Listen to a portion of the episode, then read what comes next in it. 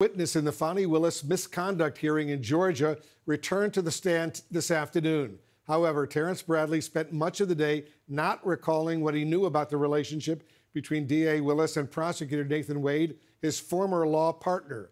Nick Valencia was inside the hearing. He's joining us now. Nick, can you just walk us through the main parts of this hearing, what it was about, and why it's so important to the case against the former president, talking about Trump, in Georgia? Yeah, hey there, Wolf. This could be hugely consequential to the case against the former president and his remaining allies because if a judge sees evidence that the Fulton County DA financially benefited from this relationship she had with her lead prosecutor, or if she uh, potentially lied on the stand, if the judge sees evidence of that, that's grounds for disqualification. And if she is removed from this case, that would effectively derail the case against the former president. So today we had Terrence Bradley back on the stand. He's the former law partner and divorce attorney for Nathan Wade, the lead prosecutor. And uh, defense attorneys had uh, billed him as their star witness, someone that could prove that Willis and Wade lied about when their relationship began. But as you're about to hear, he wasn't the easiest to get information out of. I do not recall any dates of when the of when the relationship started. I'm telling you, I did not recall any specific date. At this time, I don't recall. At this time, I am telling you that I do not have the date, but I do not recall. I do not recall that, no ma'am. I do not recall how it came up. It's interesting because Scott McAfee took a lot of notes during the hearing, especially when Bradley said he could not or did not recall. Wolf. Did Terrence Bradley, uh, Nick, ever come close to confirming any of the defense attorney's questions about a timeline for the relationship between Fani Willis and Wade? Not even close, Wolf. In fact, it appeared as though he was being deliberately evasive and elusive of the questions he was being asked. Take a listen. Do you recall me asking you, um, do you think it started before she hired him? And you said absolutely. You recall that? I see that in the text message, yes. Do you also recall me asking you how they would react if they would attack me? And you said no, they will deny it. That, that's written in there, yes.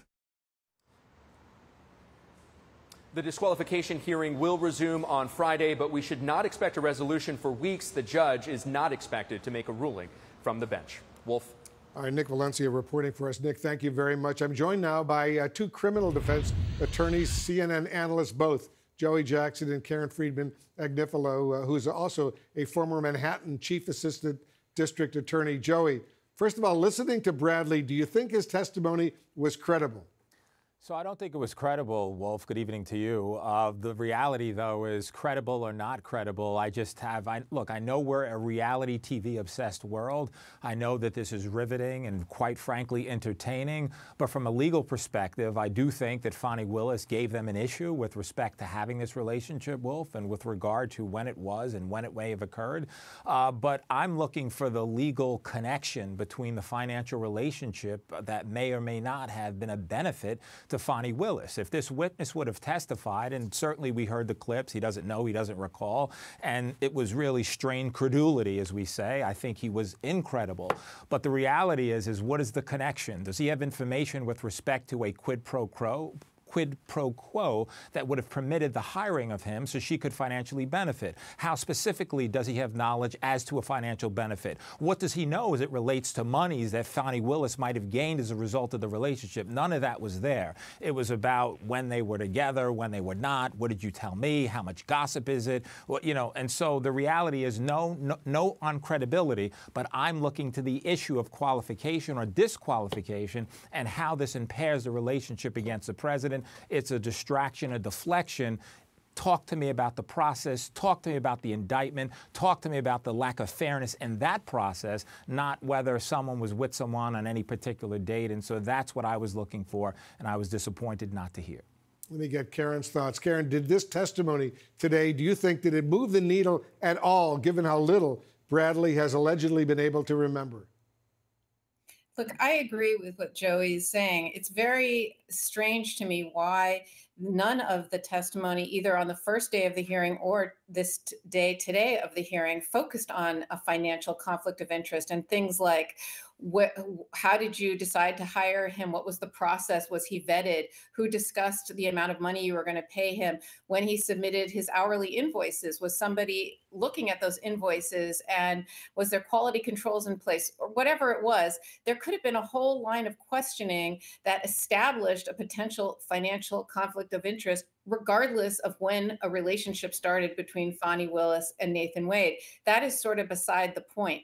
And so the question really is going to be exactly the way Joey described it, which is can they d- establish that there is a disqualifying financial conflict of interest? And I don't think that has been done on either day. Today was just another trying to pin down whether whether whether this lawyer was was hearing gossip or or suggest making his own suppositions about when the relationships started but he says he had no personal knowledge himself of when the relationship began or even what a definition of a relationship is. Are they talking about feelings? Are they talking about physicality?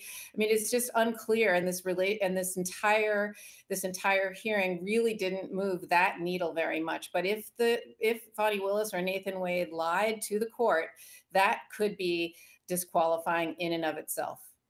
Joey, do you think the burden has been met to disqualify the uh, DA, Fani Willis, in this case based on today? I, mean, I just don't see it. Again, I mean, this is uh, it has to be mortifying. It has to be embarrassing to the prosecutor. Certainly, it's entertaining for everyone but Nathan Wade and Fani Willis. Uh, certainly, I don't think that his former law partner, Mr. Bradley, would have wanted to be on the witness stand. He was a very reluctant witness. Certainly, things that he should have recalled or probably did recall, he indicated he didn't.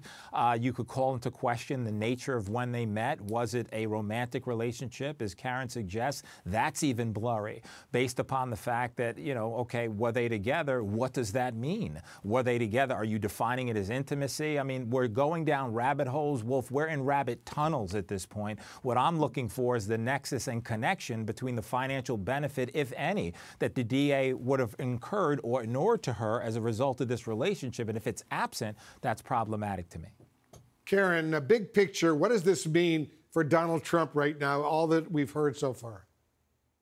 Well, big picture, if Fani Willis is disqualified from this case, it'll mean that the entire office is disqualified from this case because she's the boss, right? She's the elected district attorney. So if th- that this could mean a significant blow to this case if Fani Willis and her office is removed because they'll have to find a whole new prosecutor who will have to learn the evidence and make a determination uh, whether or not they are going to proceed in the way that it is currently uh, the the current posture. So, so the stakes here couldn't be higher. It could be the difference between a prosecution and not a prosecution. Uh, and so, I don't think I agree. I don't think they met the burden of disqualification. But let's see if if they uh, if there's any dishonesty here. We'll see what happens in the coming days. Uh, to both of you guys, thank you very very much.